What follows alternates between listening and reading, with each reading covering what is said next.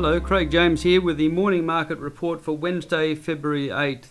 Well, in the US overnight, there was only one game in town, and that was a speech by Jerome Powell. Uh, actually, it wasn't really a speech, it was a question and answer session with a moderator, David Rubenstein, asking the, the questions and Jerome Powell providing the, the answers.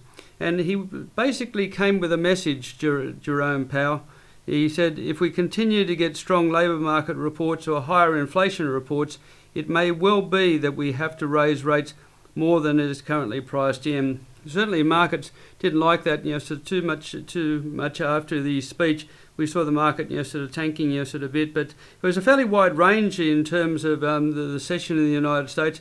There's about 45 minutes of trade to go. The Dow Jones is up 100 points, or three tenths of one percent, but the, the range has been 535 points over the, the session. I think what the investors have focused on, you know, some more positively as um, a reaction to the speech is that uh, Powell said that the disinflationary process had begun, but there was a long way to go. So there was encouragement that that process had begun. And he also mentioned that 2023 was likely to be a year of significant declines in inflation. So that's encouraging you know, sort of as well. So as I say, around about 45 minutes of trade to go. The Dow Jones up 100 points, or th- third of one percent. The broader Standard Poor's 500 was up by 7 tenths of 1%, and the Nasdaq uh, up by 1.1%. It had been positive earlier in Europe as well. Uh, UK market up 4 tenths of 1%, and the Euro up in the Euro markets up in the order of the 2 tenths of 1%.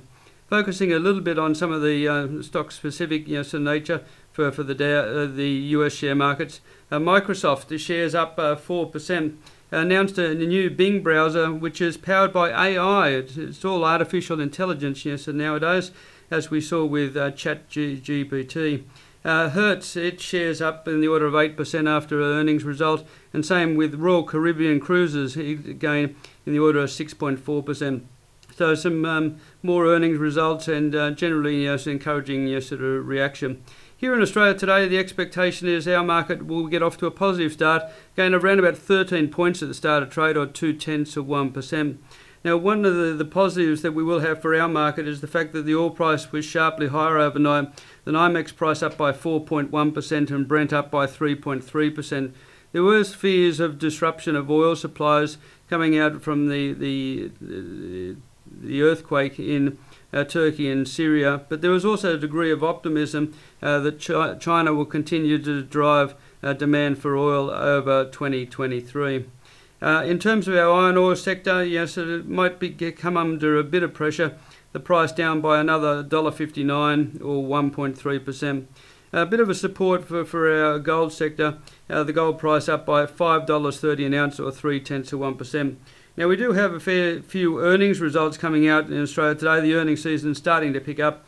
Uh, amongst those reporting today, Amcor, Boral, and also Suncorp. The US later tonight, uh, nothing really in flash in terms of economic uh, data, but uh, Disney, Walt Disney, will be providing their, their earnings. Now, if you're watching this on YouTube or listening to it on a, top, a podcast, we do encourage you to subscribe to our channel so we can keep you informed of the latest developments. And also follow us on Twitter and Instagram so that you're on top of all the latest news. This is Craig James. I hope you have a good day.